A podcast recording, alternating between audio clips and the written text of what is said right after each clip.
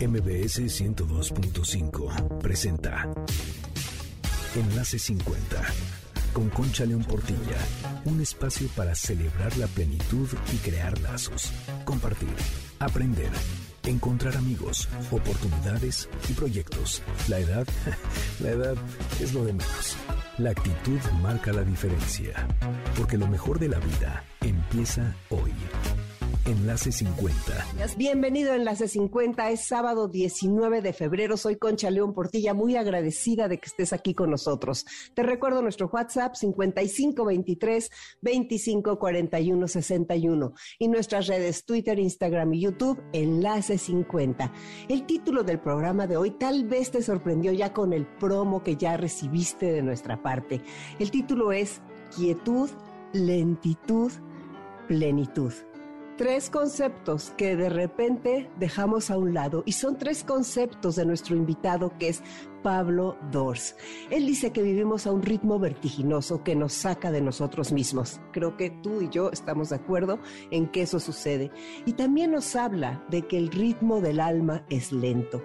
Y afirma que solo con la lentitud y la quietud puede haber conciencia. Y solo con conciencia puede haber plenitud. Pablo Dors es escritor, teólogo y sacerdote, filósofo, conferencista, uno de los conferencistas más famosos del mundo. Es fundador de la red de meditadores Amigos del Desierto, cuyo propósito es profundizar y promover la práctica contemplativa. Mira, Pablo Dors ha publicado una docena de títulos, una colección de relatos, tres ensayos y ocho novelas. Es realmente una eminencia. Es autor de Biografía del Silencio, un auténtico fenómeno editorial sobre meditación que ha conquistado a más de 200 mil lectores en el mundo. Biografía del Silencio ha cambiado muchísimas vidas. Te invito a que lo leas estoy segura que después de escuchar a Pablo Dors en esta entrevista, lo vas a leer. Con su siguiente obra, Biografía de la Luz, hace la propuesta de la otra cara del silencio, que es la palabra. Y entonces habla de la escucha de la voz de la conciencia. Te invito a oír a un nombre que dejará huella en tu vida. Estoy segura que te va a conmover y te va a abrir un horizonte muy distinto. Gracias a la generosidad de Pablo Dors de estar con nosotros desde Madrid en Enlace 50. Y muchísimas gracias a mi queridísima amiga Maricruz Álvarez por introducirme al conocimiento de Pablo Dors y hacer el contacto para que esta entrevista sea posible. Bueno, pues es un gusto y esto de la tecnología es lo que nos permite precisamente unir estas voces, traerlas aquí a nuestro programa. Y hablando de tecnología, vamos a hablar de nuestro consejo de Telcel. Y quiero contarles que el otro día me agregó a un grupo de WhatsApp una persona que yo no tenía su número registrado en mi celular. Y la verdad, eso no me gusta. Da mucho coraje que hagan esas cosas. Entonces me puse a investigar en Reconectados Telcel qué podía hacer, si había alguna manera o alguna función para permitir decidir quiénes sí me pueden agregar a grupos de WhatsApp. Vi que era rápido y que solamente había que seguir unos cuantos pasos. Si a ti te ha sucedido eso de que te agreguen y no quieres que te agreguen, mira, abre WhatsApp en tu teléfono. Pulsa sobre el menú de tres puntitos que, que está en la esquina superior derecha, que ya lo conoces perfecto, y seleccionas la opción de ajustes. Ahí das clic en la opción cuenta y luego en privacidad luego en grupos y eliges una de las tres alternativas disponibles. Fíjate, te pueden poner en grupos todos mis contactos y mis contactos excepto, o sea, tienes toda la libertad. Con esto puedes decidir quiénes sí y quiénes no tienen autorización de meterte a grupos y listo. Esta es solo una de las ventajas que puedes poner en práctica en esta app con la mejor red Telcel. Y también recuerda que hay muchos tutoriales si entras a reconectadostelcel.com y ahí vas a descubrir videos para el uso de aplicaciones, porque Telcel está comprometido con disminuir la brecha digital. Es muy importante que aprendamos a hacernos amiguísimos de nuestros equipos, de nuestros celulares, para que tengamos el control sobre lo que queremos que llegue y lo que no llegue. Todos estos consejos que recibimos son súper útiles. Bueno, pues nos vamos a un corte y en un momento ya estaremos en nuestra conversación con Pablo Dors. La vas a disfrutar muchísimo. Soy Concha León Portilla, quédate en Enlace 50. Enlace 50. Enlace 50. Estoy aquí contigo de regreso este sábado en Enlace 50 y vamos a iniciar nuestra conversación con Pablo Dors y no quiero quitar un minuto a esta conversación. Pablo, bienvenido y muchísimas gracias por estar con nosotros. Gracias a ti por invitarme y un gusto poder estar, aunque sea por, por los medios en México de nuevo. Pues sí, me da muchísimo gusto, Pablo, bueno, contigo hablar del tema del silencio y de la escucha. Eh, creo que en esta etapa de la vida, que es para el programa que es de las personas de 50, 60 en adelante, el tema del silencio, la escucha y la meditación, espiritualidad, cómo conectamos todo eso para poder tener un sentido y una fortaleza interior. Bueno, es una pregunta muy amplia, ¿no? Pero yo diría, primero, mm, el silencio, luego la escucha y luego eh, todo lo demás, ¿no? Gracias. Eh, el silencio mm, es no simplemente una nostalgia que tenemos todos, intuimos que en el silencio vamos a estar bien, sino que también es un pánico, porque cuando nos quedamos en silencio muchas veces nos da miedo, nos asustamos, y eso hay que saberlo, pero también es una revelación. Es decir, también el silencio, si superamos ese pánico, ese miedo que nos da a veces pues, eh, eh, mirar lo que somos, pues se nos puede revelar algo muy, muy, muy profundo y muy necesario, que es nada menos que nosotros mismos, ¿no? Y yo, yo quiero deciros que, yo, no, he conocido un camino de, mayor conocimiento de uno mismo que por medio del silencio. O sea, que el silencio es un camino tan poderoso, al menos, si no más, como el de la palabra. O sea, la palabra nos ayuda a reflexionar, ¿no? Pero el silencio saca a relucir lo que somos, ¿no? El silenciamiento interior, ¿no? Eso por una parte, ¿no? ¿Qué es lo que pasa en el silencio? Bueno, pasan muchas cosas, pero una de ellas es que empezamos a escuchar. Y entonces aquí vamos con lo segundo que comentabas, ¿no? Eh, si no hay silencio no podemos escuchar. Y tantas veces el drama de nuestra vida es que no, no, no sabemos escuchar estamos demasiado llenos, no, no, no, hemos sido capaces de silenciarnos, de silenciarnos y por tanto nada nuevo puede entrar porque ya estamos demasiado llenos. ¿no? De, ahí, de ahí la importancia del silenciamiento, del vaciamiento, ¿no? para, para, para poder escuchar. ¿no? ¿Qué es escuchar? Pues después de unos cuantos años de, de, de, práctica pastoral, porque yo además de escritor soy sacerdote y me dedico pues, a escuchar a las personas, ¿no? y pues he llegado a esta definición que me parece que es, bastante clara, o eso espero al menos, ¿no? Y es escuchar, es acoger lo que el otro nos dice sin cargarlo intelectual ni emocionalmente. Entonces, si por ejemplo alguien nos dice, estoy triste, y tú dices o respondes, no tienes que estar triste porque tienes una pareja que te quiere mucho, unos hijos estupendos y un trabajo magnífico, pues ya le estás discutiendo intelectualmente lo que te acaba de decir, ¿no? y por tanto no estás escuchando. O si, por ejemplo, un paso más allá, alguien te dice estoy triste y tú piensas, pobrecillo, está triste, ya estás cargando emocionalmente lo que te acaban de decir. ¿no? Es decir, que, eh, escuchar significa acoger en el, máximo, el máximo nivel de pureza aquello que se nos da. Es decir, sin meter lo propio. Esto es muy difícil, esto no nos sale espontáneamente, pero esto es algo que podemos entrenarlo. En la medida en que lo entrenamos, en esa medida empiezan las relaciones personales de verdad. Ahora bien, no podemos dar escucha a los demás si no nos escuchamos a nosotros mismos. Y eso es la meditación, ¿no? Porque nadie puede dar lo que no tiene. Entonces, bueno, pues por eso yo silencio y escucha los pongo en profunda interrelación. Sí, y em, dentro de las entrevistas que he escuchado tuyas, decías que donde pones, o sea, que la atención, que amar es poner la atención. Entonces, creo que también podemos relacionar con esto. Sí, eh, esta es una frase de Simone Weil, esta pensadora eh, judía, de, francesa de origen judío, que decía justamente esto, ¿no? que amar es estar atentos. Entonces, e, ella decía, no me acuerdo en cuál de sus libros, si tiempo, tiempo de espera, creo que es, no me acuerdo. Decía, mm, y ¿quieres saber mm, qué amas? Pues mira lo que estás atento. ¿no? ¿Cómo se fragua un amor? Por medio de la atención. O sea, por ejemplo, unos padres están muy atentos a su, a su niño recién nacido y es así como le manifiestan su amor. ¿no? Y entonces, a lo mejor vamos a concluir que lo que amamos profundamente es nuestro teléfono celular, dado que lo miramos lo atendemos muchísimo en, el día, ¿no? Pero eh, sí, es decir, que, la mirada atenta, ¿no? la, la, escucha atenta, pues no solamente es un signo de respeto y de deferencia, sino de auténtico amor, claro que sí. ¿Qué podemos hablar del desarrollo de la espiritualidad que desde luego ojalá empiece antes, pero en esta etapa de la vida de la que estamos hablando en el programa.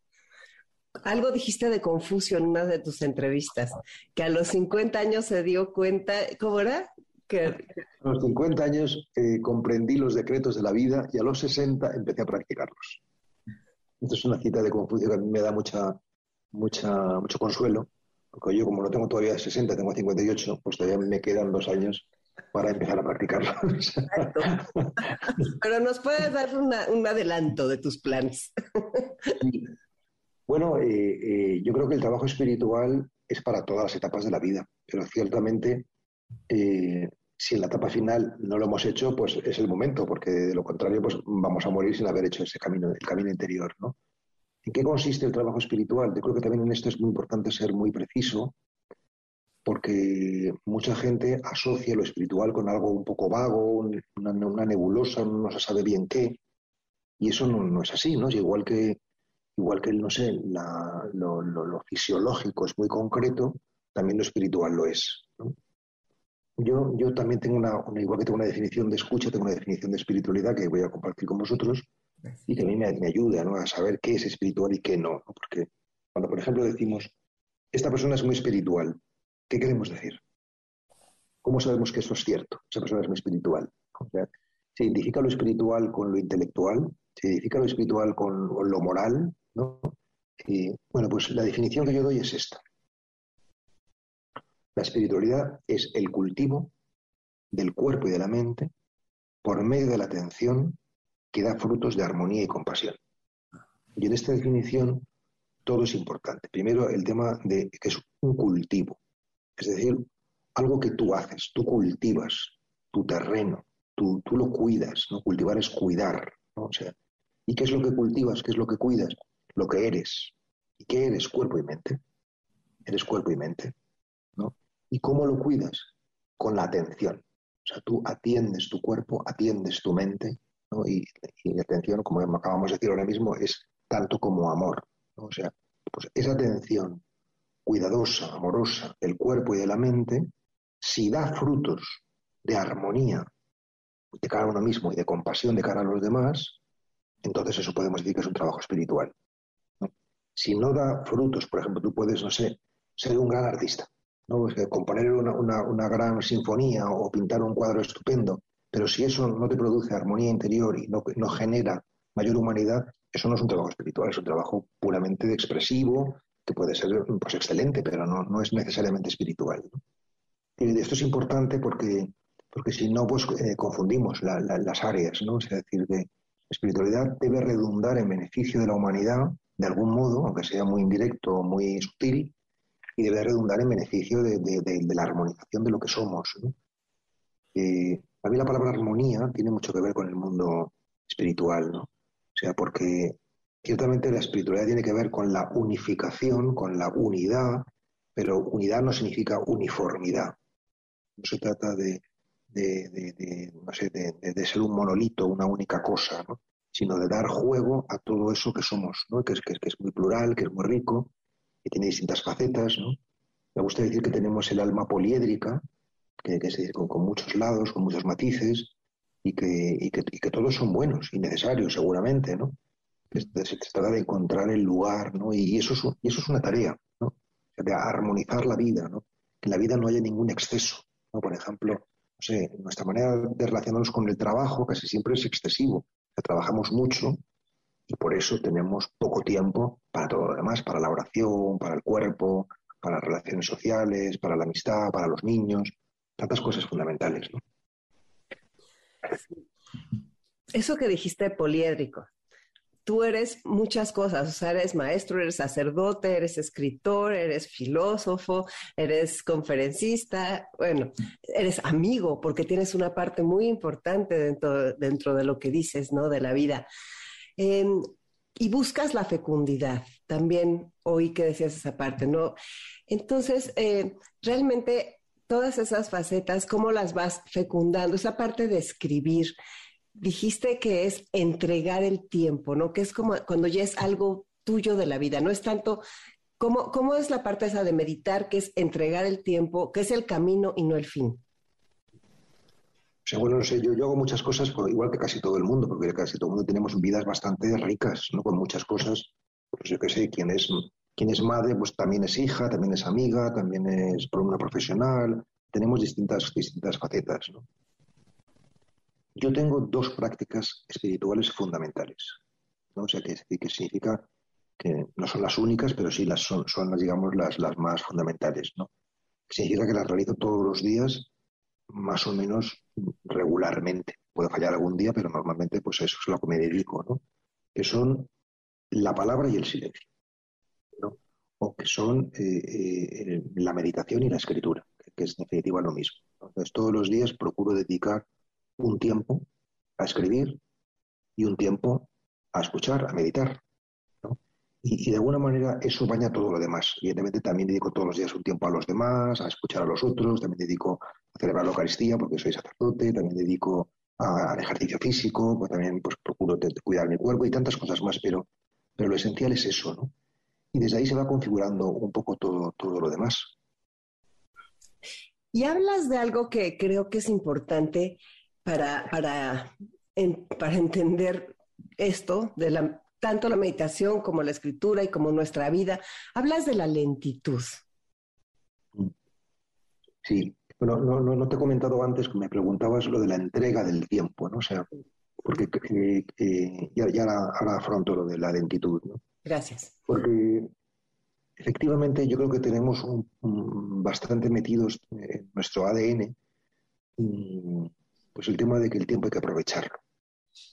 Es decir, que, nuestro, nuestro problema fundamentalmente es el del afán de rendimiento, ¿no? identificar el ser con rendir, con producir, no que he producido hoy, no, he hecho nada. ¿no? creo que esto es una lacra muy, muy grave, porque estamos llamados no a hacer, sino a ser. El hacer tiene que ser una expresión del ser, ¿no? al revés. Y como nos cuesta mucho ser, pues vivimos con sucedáneos del ser, como son el tener, el poder y el aparentar. O sea, tenemos cosas, las, propiedades, los bienes nos dan seguridad, eh, tenemos poder sobre, sobre otras personas, ¿no? O sea, sobre, nuestra mascota, aunque sea, ¿no? Entonces eso nos da pues una, cierta seguridad y luego pues tenemos una apariencia ¿no? social ¿no? Que, que, pues también nos da pero claro, esos son sucedáneos, eso, eso no, nos va a dar lo que realmente estamos buscando. ¿no? Entonces, este afán por aprovechar el tiempo, ¿no? Pues yo, yo, suelo decir que, el tiempo no es tanto para aprovecharlo cuanto para entregar, que es diferente. Por ejemplo, pues yo ahora estoy entregando el tiempo a ti ¿no? y a todos los, que nos están escuchando, ¿no? Y, al fin y al cabo, pues el tiempo es, es lo que tenemos, es lo que somos, somos tiempo. ¿no? No sé si mucho o poco, pero es lo que tenemos, ¿no? O sea, y, entonces, pues un gesto de, amor es entregarlo, ¿no? entonces tú lo entregas a las cosas que a ti te parecen importantes en cada, en cada momento, ¿no? Eh, yo creo que si, si, si tenemos este, esta actitud de entrega, eh, nos vamos sanando de esta, de esta otra mentalidad de aprovechamiento, ¿no? que, que quieras que no introduce presión, nos introduce presión.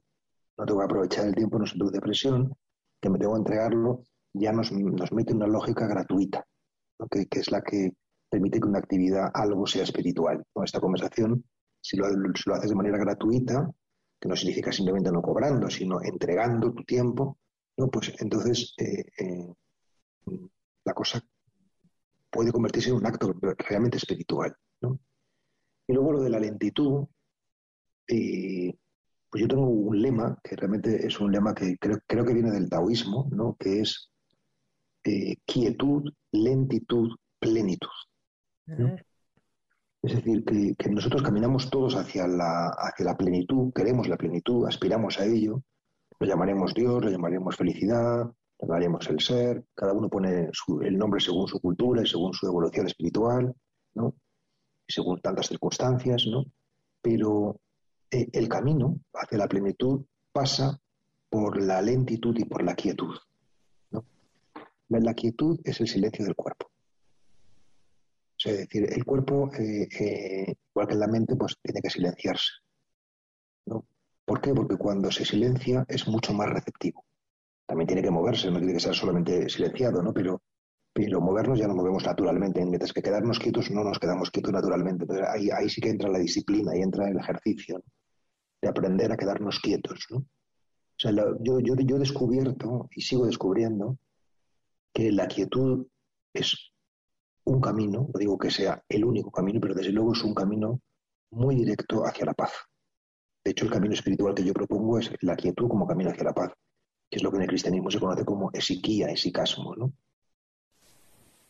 Y para aprender a estarnos quietos, que parece que es bastante difícil porque no nos cuesta, eh, porque sobre todo cuando estamos quietos descubrimos lo inquietos que estamos por dentro, ¿no? Y estamos, tenemos un desasosiego que no sabemos cómo, cómo domeñar, cómo manejar. Pues la, escuela de la quietud es la lentitud. De hecho, por ejemplo, el tai chi, el qigong, pues son todos movimientos más o menos lentos, ¿no? Porque solo con la lentitud puede haber conciencia. Cuando hay rapidez, cuando hay eh, el ritmo es vertiginoso, no puede haber conciencia. O sea, eh, eh, el, movimiento rápido en sí mismo nos hace perder la, atención. Y, prueba de ello, prueba de ello es que no podemos hablar de nosotros mismos o de nuestros sentimientos deprisa. O sea, cuando uno habla de sí mismo de verdad, habla despacio. Es que el ritmo del alma es lento no, no, es, no, es, no es vertiginoso. Eh, es más, lo, vertiginoso nos aturde, también tiene esa, fascinación, se nos excita, ¿no? porque nos, saca de, nosotros mismos, ¿no? el éxtasis de la velocidad. Pero en cambio, eh, eh, el éxtasis más profundo es el de justamente el de, el de la lentitud. ¿no? Y de ahí, por ejemplo, la importancia que en una, en una comunicación haya silencios porque el silencio es el tiempo de digestión. Mm.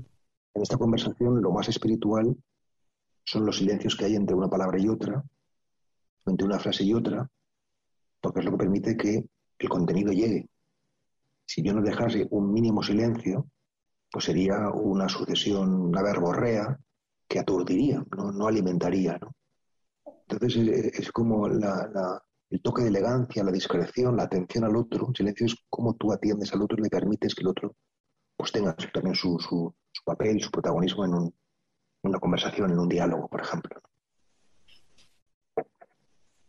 Y te he escuchado también decir que muchas veces te gusta quedarte callado y no intervenir. Sí, es una cosa que he ido descubriendo últimamente es que casi todas nuestras intervenciones, tanto sociales como la vida familiar, suelen ser meramente autoafirmativas.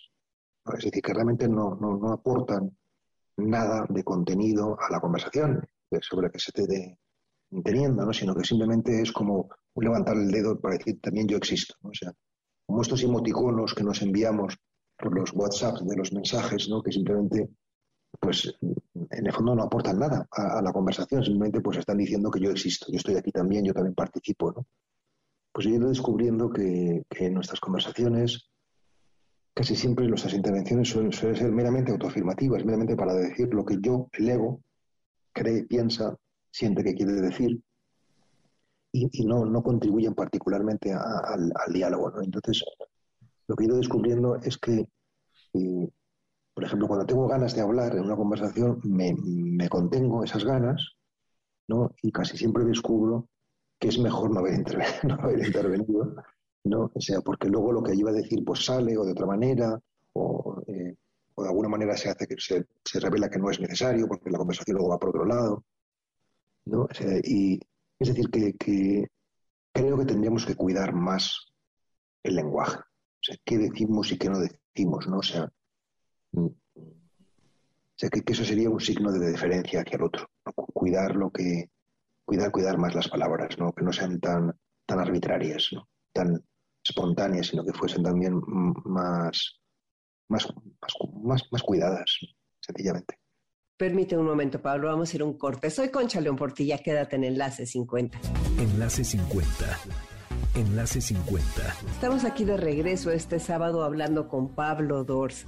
Uy, sobre tantas cosas tan humanas, tan profundas y vamos a continuar nuestra conversación. Hablas también de la autodeterminación y de la autodisciplina. Como esas herramientas de la vida que también dices que de repente nos pueden hacer rígidos, pero que con el sentido del humor de repente las suavizas. Bueno, libertad es autodeterminación.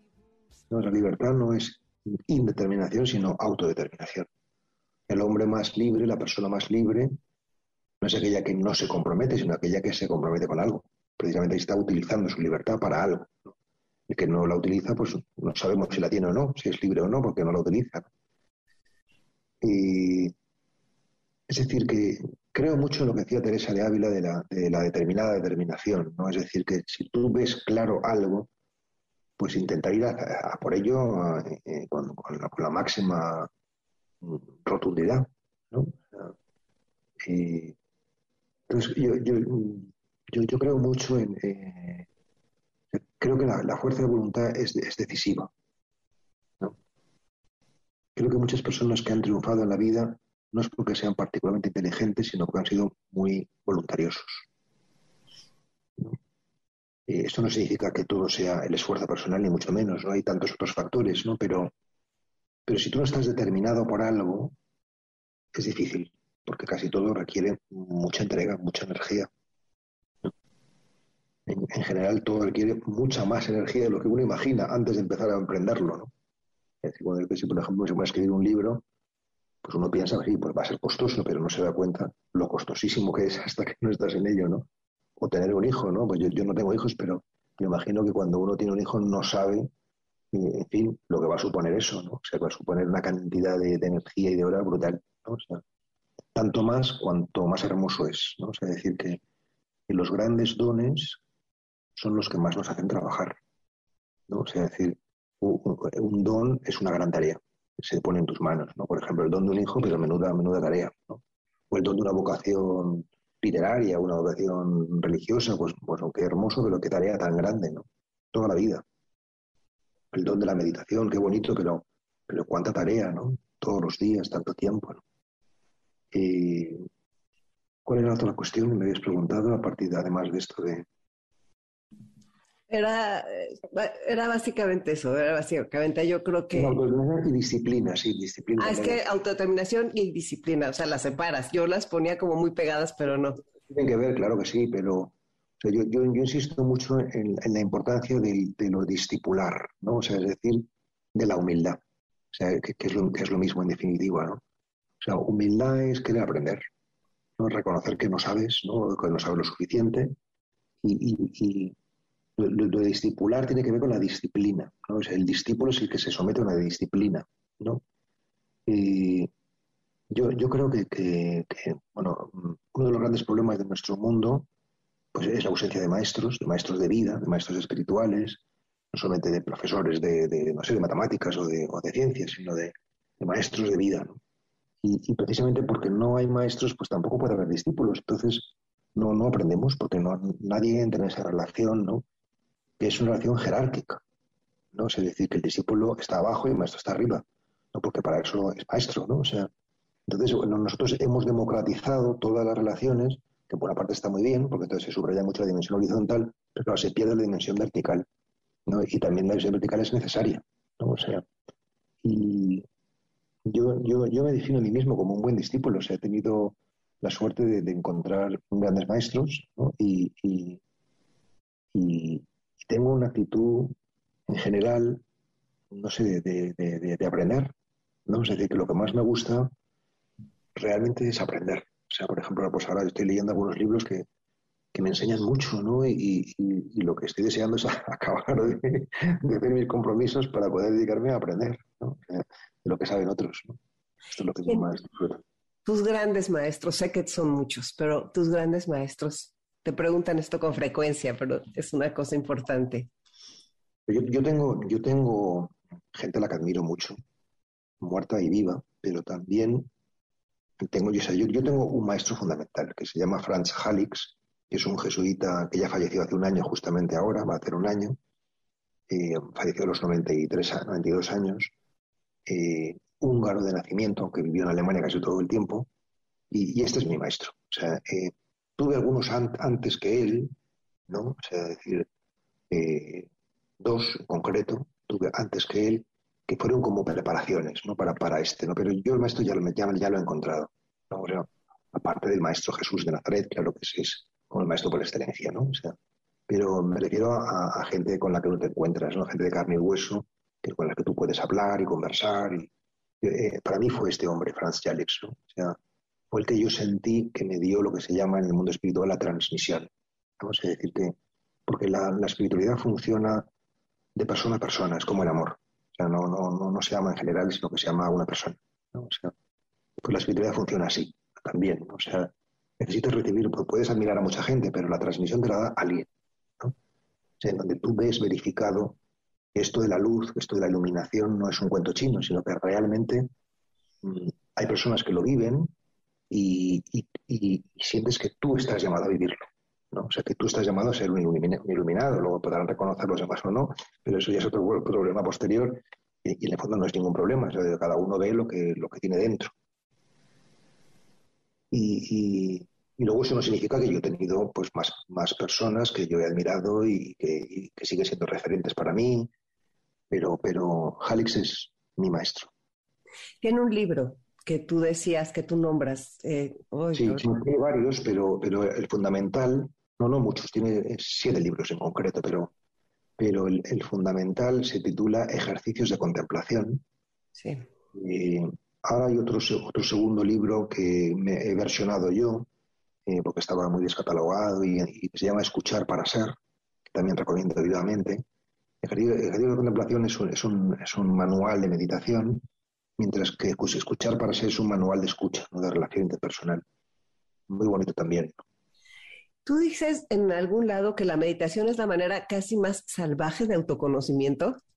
Sí, sí, sí, digo salvaje porque es, porque es un muy, pues un poco cruda, ¿no? O sea, es poco, eh, es poco benévola, ¿no? Es un poco, o sea, es muy seca, ¿no? Es muy desértica, ¿no? Eh, eh, en la meditación nos salen todos nuestros fantasmas, no sale todo lo que tenemos dentro que no, o sea, lo, oscuro, sombrío que, que, nos, que, nos, constituye, sale en el sueño y en la meditación. En el sueño tenemos pesadillas, ¿no? Y, tenemos sueños simbólicos, ¿no? Que significan cosas que están inconsciente sale por ahí, pero también en la meditación salen, salen, salen ahí, ¿no? O sea, y entonces por eso eso hace que, que no sea un camino de, rosas, ni mucho menos. En realidad, bueno, ningún camino es de rosas. O sea, por ejemplo, el camino del amor o de la relación interpersonal, de pareja, por ejemplo, pues bueno, tendrá momentos muy dulces, pero también tiene momentos pues muy duros, ¿no? O sea, de, de, bueno, de, de, acoplar, ¿no? lo, personal a lo, a lo, al otro, ¿no? Pues con la meditación pasa igual. O decir que el silencio en general es árido. Por eso tú tanto el desierto, ¿verdad? Significa tanto para ti el desierto. el desierto es una, es una metáfora, ¿no? Es una imagen que habla justamente de, la interioridad, ¿no? Es decir, que, que lo que uno descubre cuando, cuando hace la meditación de manera más o menos rigurosa y cotidiana es que somos desierto, ¿no? Es decir, que, que uno descubre que somos espaciosidad. ¿no? normalmente esto no lo descubrimos si no hacemos meditación. ¿no? Mm, ¿Qué quiero decir? Quiero decir que normalmente tenemos la cabeza y el corazón muy llenos de, todo tipo de estímulos, de todo tipo de, o sea, de quehaceres, actividades, ideas, imágenes, ¿no? Y que solamente cuando haces este ejercicio, esta disciplina de ir vaciando, de irte, desnudando, de irte silenciando, pues eh, empiezas a tener empiezas a descubrir que, eres espacio, ¿no?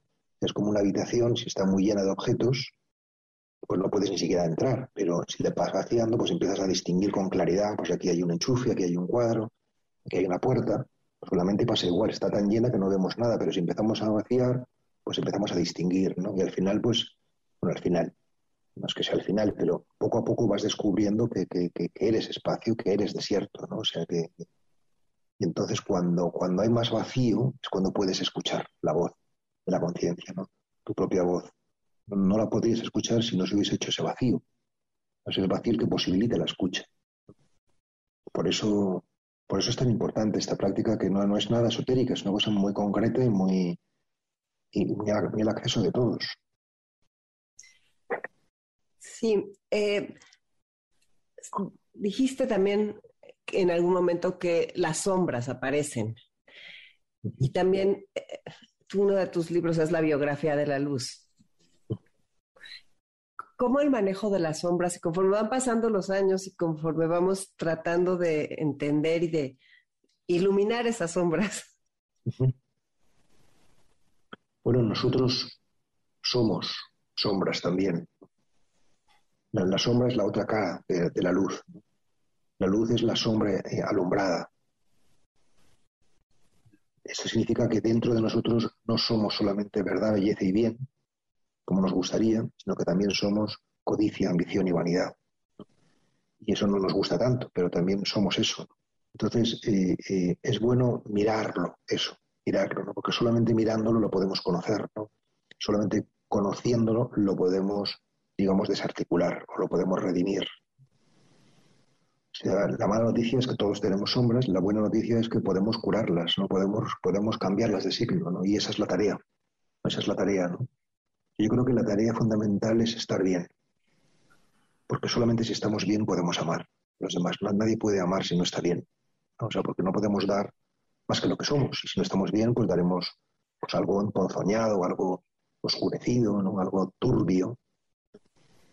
Por eso es una tarea fundamental estar bien, estar bien. O sea, esto es una tarea. O sea, yo, yo, mi, principal preocupación es estar bien yo. Esto no es, egoísmo en absoluto, simplemente porque me he dado cuenta de que si yo no estoy bien, no puedo separar el bien, es imposible. Y en cambio, cuando estoy bien, irradias buen rollo, irradias eh, alegría, ¿no? O sea, y, eso la gente lo percibe, ¿no? O sea, decir, que, que eh, hemos de, tomarnos como un campo de cultivo. Hemos de cultivarnos. Ese es el culto que, Dios quiere, que, nos, que nos cuidemos unos a otros, pero también como a ti mismo. ¿no? Esta es la coletilla que nos olvidamos y que en el fondo no es la coletilla, es el, es el preámbulo.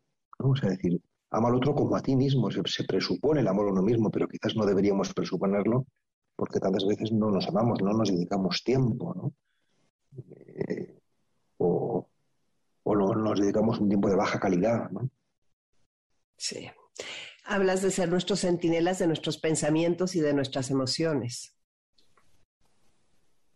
Bueno, es ahí como donde el trabajo espiritual es sobre las emociones, sobre los sentimientos y los pensamientos, ¿no? fundamentalmente. ¿no? O sea, la, la, emocionalidad es lo que nos acomuna con los animales. Los animales también tienen emociones, también se sienten tristes o contentos o,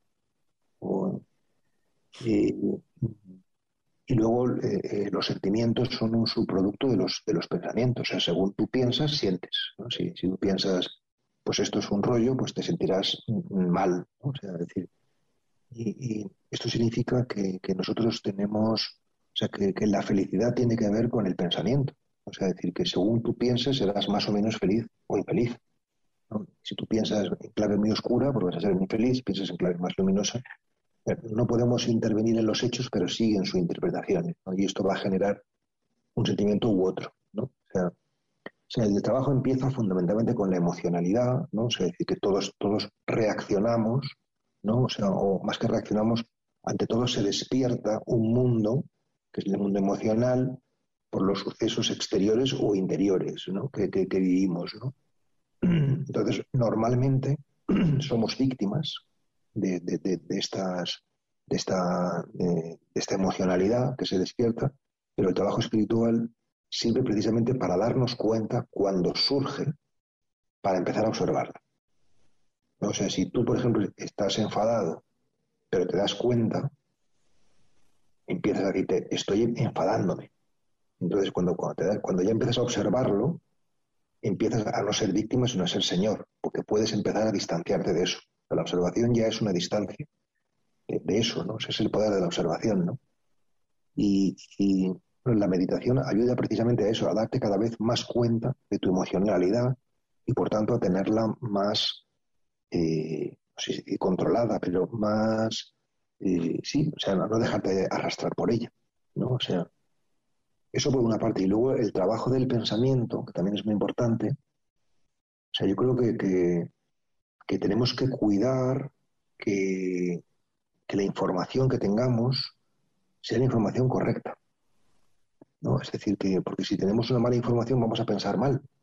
Y por tanto ese pensamiento nos va, nos va a, a enturbiar, nos va a oscurecer. Entonces, por eso también es muy importante no solamente el trabajo contemplativo o meditativo, sino el trabajo cognitivo o reflexivo, ¿no? que, que, que, bebamos de fuentes de personas sabias, ¿no? Que, no, de cualquier fuente que a lo mejor nos dan una información pues, pues confusa ¿no? o, confundida. ¿no? O sea que como, ves hay muchísimo que hacer.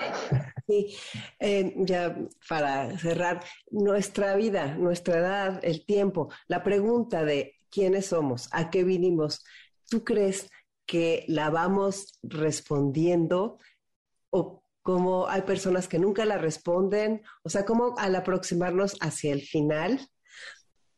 Esa pregunta yo creo que cada vez crece o toma más dimensiones. ¿Tú qué opinas? Opino que normalmente vivimos de espaldas a las grandes preguntas, ¿no? O sea, decir, que, que vivimos entretenidos con estímulos externos, ¿no? Que nos hacen pues vivir en la superficie y no, no entrar en la aventura personal. O sea, creo que, que, aunque sea un diagnóstico un poco triste, pero no me queda más remedio que decirlo, creo que la mayoría de las personas no hacen la aventura interior, sino que se quedan en la pura exterioridad, ¿no? o la hacen de una manera muy superficial. no se lo han tomado en serio, ¿no? O sea, realmente, ¿no?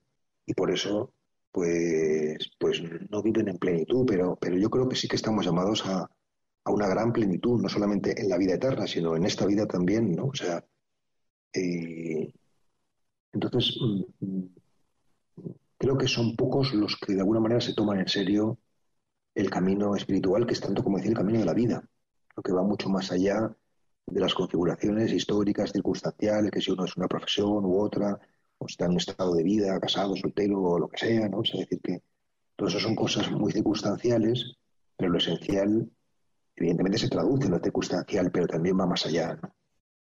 Lo importante es que uno es que tú seas mexicana y yo español, que tú seas mujer y yo soy hombre, ¿no? que uno sea creyente y otro agnóstico. O sea, lo fundamental es que somos personas, ¿no? que tenemos un corazón, que sentimos, que, que nos gusta el amor. O sea, esto es lo esencial. ¿no? Entonces, la mirada de la persona espiritual está en lo esencial, no en lo circunstancial.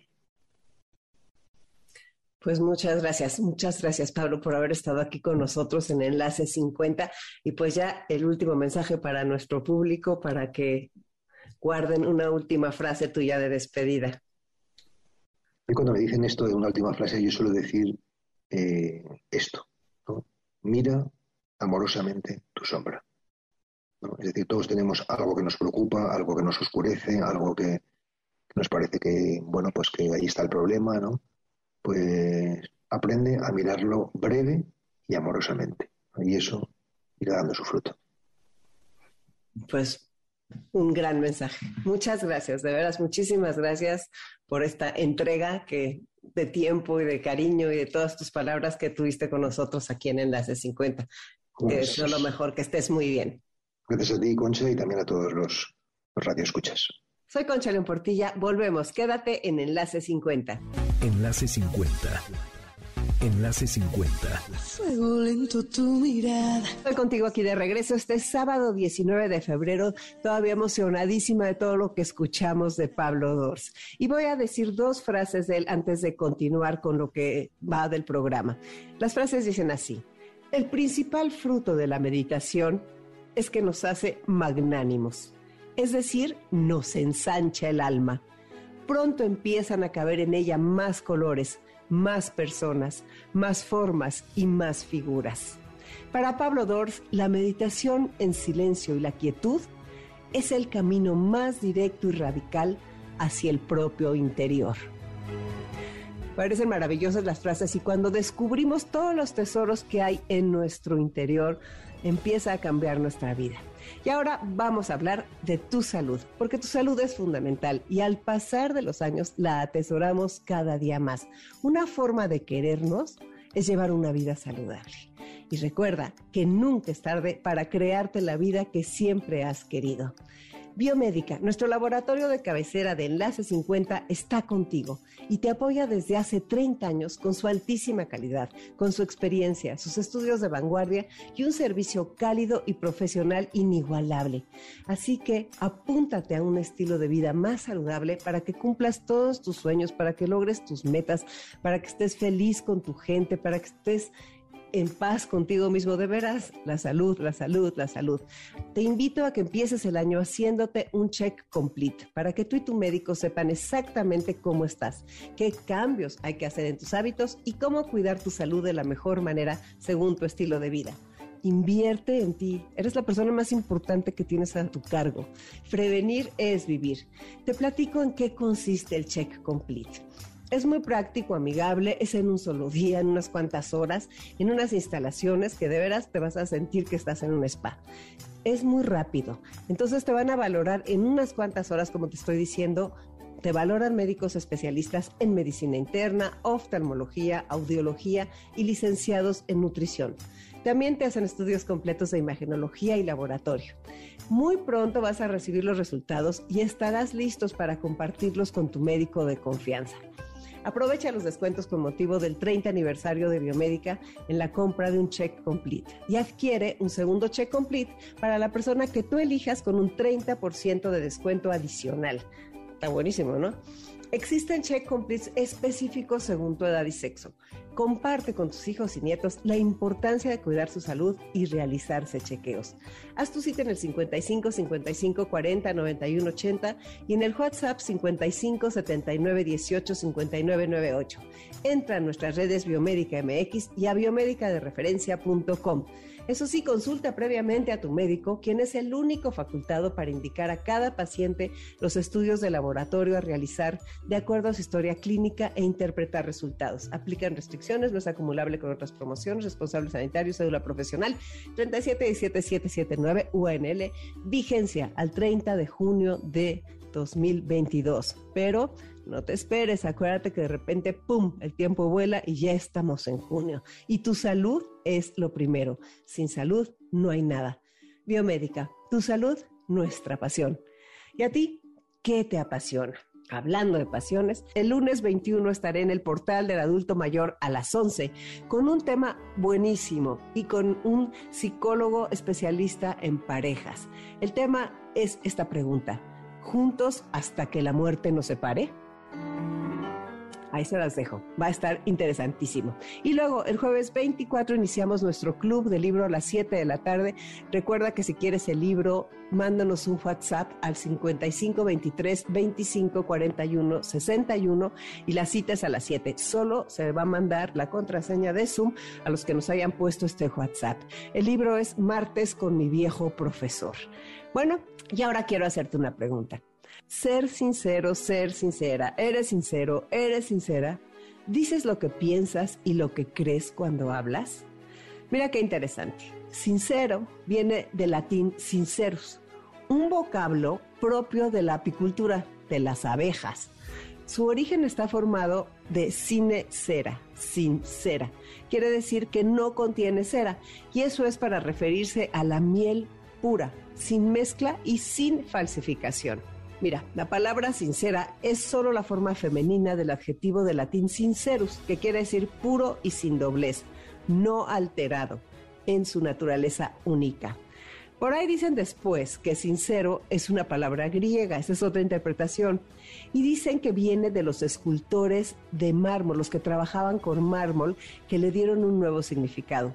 El mármol, por naturaleza, como tú bien sabes, no siempre resiste los golpes del martillo o del cincel y se agrieta. Y tú imagínate que los escultores ya estaban acabando su obra y de repente empezaban esas grietas. Entonces dicen que algunos llenaban las rupturas con cera para poder venderlas al precio que ellos deseaban. Pero ¿qué crees? El sol deshacía la cera con el tiempo y los delataba. Sincera, de ahí a sincero sin mentiras, sin hipocresía. Esto salió en un video de Sivarama Swami, que el mensaje es muy claro. Dice, sé tú mismo. Me encanta este juego de las palabras, de dónde vienen, a dónde van y pues sin ser a las esculturas, ya sea que los lleves a las esculturas o ya sea que los lleves a las abejas y el reino de la apicultura, es importante saber decir las cosas, aprender a decir las cosas y tener el valor de hacerlo. Bueno, pues ahora los dejo con Dominique Peralta en Amores de Garra y agradezco a todo el equipo de Enlace 50 su trabajo como cada semana, como cada sábado. Es un gusto enorme poder formar este gran equipo con Patti, con Carlos y con Beto. Y muchas gracias a MBS por darnos ese espacio que tanto nos gusta. Bueno, y si quieres que te mande la historia esta de la sinceridad y las frases que han salido en este programa, ponme un WhatsApp con la mejor red Telcel 55 23 25 41 61. Nos despedimos con esta frase de nuestro invitado Pablo Dors y quiero que te deje pensando, es preciosa la frase. ¿Quieres saber qué amas? Pregúntate a lo que estás atento. Aquello que atiendes es aquello que amas. Soy Concha León Portilla, te dejo un abrazo enorme y nos escuchamos el próximo sábado. Medita. ¿Qué cuántos años tengo? ¿A quién le importa? MBS 102.5 presentó Enlace 50 con Concha León Portilla. Te esperamos el próximo sábado, una a dos de la tarde, por MBS 102.5.